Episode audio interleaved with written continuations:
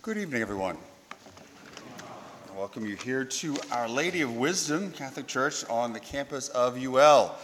We're happy to have Chris and Jessica's family and friends here. Also very happy to welcome Father Garrett McIntyre, who was vicar here a number of years back and is now pastor at St. Bernard's in Broussard. You know, as I was preparing for today's homily, I realized that you two were here when I first got here in 2010. Jessica just started as a freshman when I got here, and Chris, I believe, was a sophomore.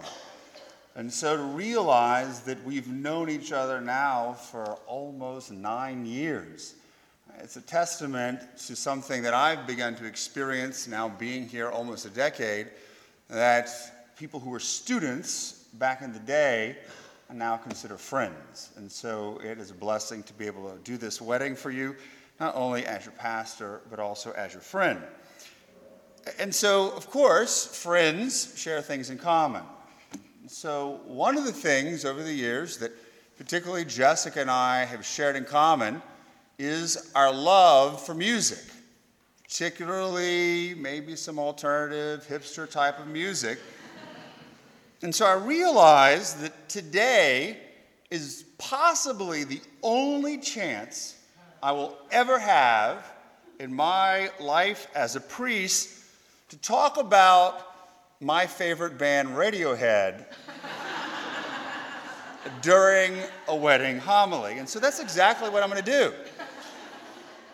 Particularly their 1997 album, OK Computer, which of course is one of the best albums in the history of rock and roll. It's a concept album for those who don't know it, but I do suggest you go on Spotify on your way home and listen to it.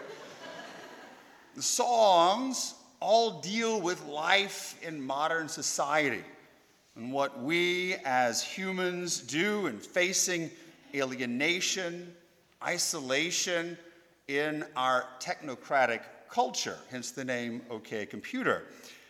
And again, it's summed up in a song that's right in the middle. The song is called Fitter, Happier. It's actually a computer-generated voice that's speaking random slogans. In the beginning song, slogans all deal with positive, happy things that we like to hear. But as it goes on, it becomes a little bit more dark, a little bit more twisted, a little bit more strange. And the album has been sort of reviewed and critiqued in a number of different ways, but ultimately, the album is a commentary on a culture that lives only on the surface. Everything looks great. If you do this, you'll be happy. If you buy this, life will be wonderful.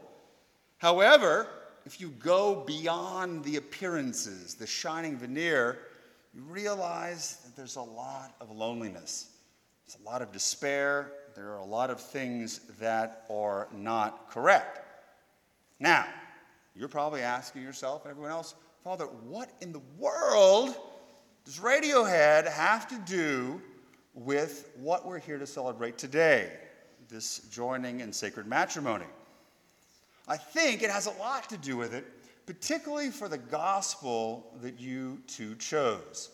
A very famous passage from the beginning of Matthew chapter 5, the Beatitudes. It's the beginning of the Sermon on the Mount, which is Jesus' most important teaching. All of the essential elements of the gospel are contained in those 3 chapters. But if you look at it, I believe that you can see the Sermon on the Mount as sort of the antithesis, potentially even the antidote for the existence, the life presented in OK Computer. And so the Beatitudes, sort of like Fitter Happier, it sums up the entire message, the entire Sermon on the Mount. So what is the message of the Sermon on the Mount that you took this passage from? If you go over and you look at it, you see that Jesus is saying, to follow me, you can't live on the surface. It can't be something purely exterior. You've got to go deeper to find true holiness, to the interior, to the heart and the center of your being. And so that's the message, that we are all called to go deeper into the interior life. It's not what's on the surface that matters. It's not so much what you do that matters, but what's so crucial is the intention that lies in the heart. And so if you look over the whole entire sermon, you'll see that. Jesus says, you've heard it was said, don't commit murder, don't break this law, but I say, don't even in your hearts hold anger towards someone else. He also says, when you give alms, don't sound a trumpet, don't put on this big show, but give it in secret, where only the Father in heaven sees you. And of course, before you start plucking splinters out of other people's eyes, look into your own heart, into your own eye, and pick out that beam. The sermon constantly calling us to go deeper, to examine the interior and examine our hearts. And so, on that point, more than OK Computer, I want to exhort both of you should begin your married life together. Because there's going to be a temptation to be that perfect couple on the outside, who are busy, who are involved, who are always smiling, who are productive, who are well-connected, who are devout, who do everything well. But that's the surface. But over the years, there's that great temptation to sort of neglect what's really important. And so we see it a lot in relationships. On the outside, it looks great, but on the inside, the couple distances themselves. There's alienation, anger, loneliness, and resentment. Instead of that, I want you and challenge you to live authentically. Not on the surface, but deep down in what it means to be Christian. Genuine love, genuine life, which means what? You're not always going to be perfect. You're going to make mistakes. It's not always going to be easy. But with God's grace, you're going to be able to find a deeper fulfillment.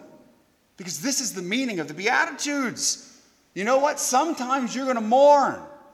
Bad things are going to happen. There's going to be suffering and death. But that's the reality. With God's grace, you can press through.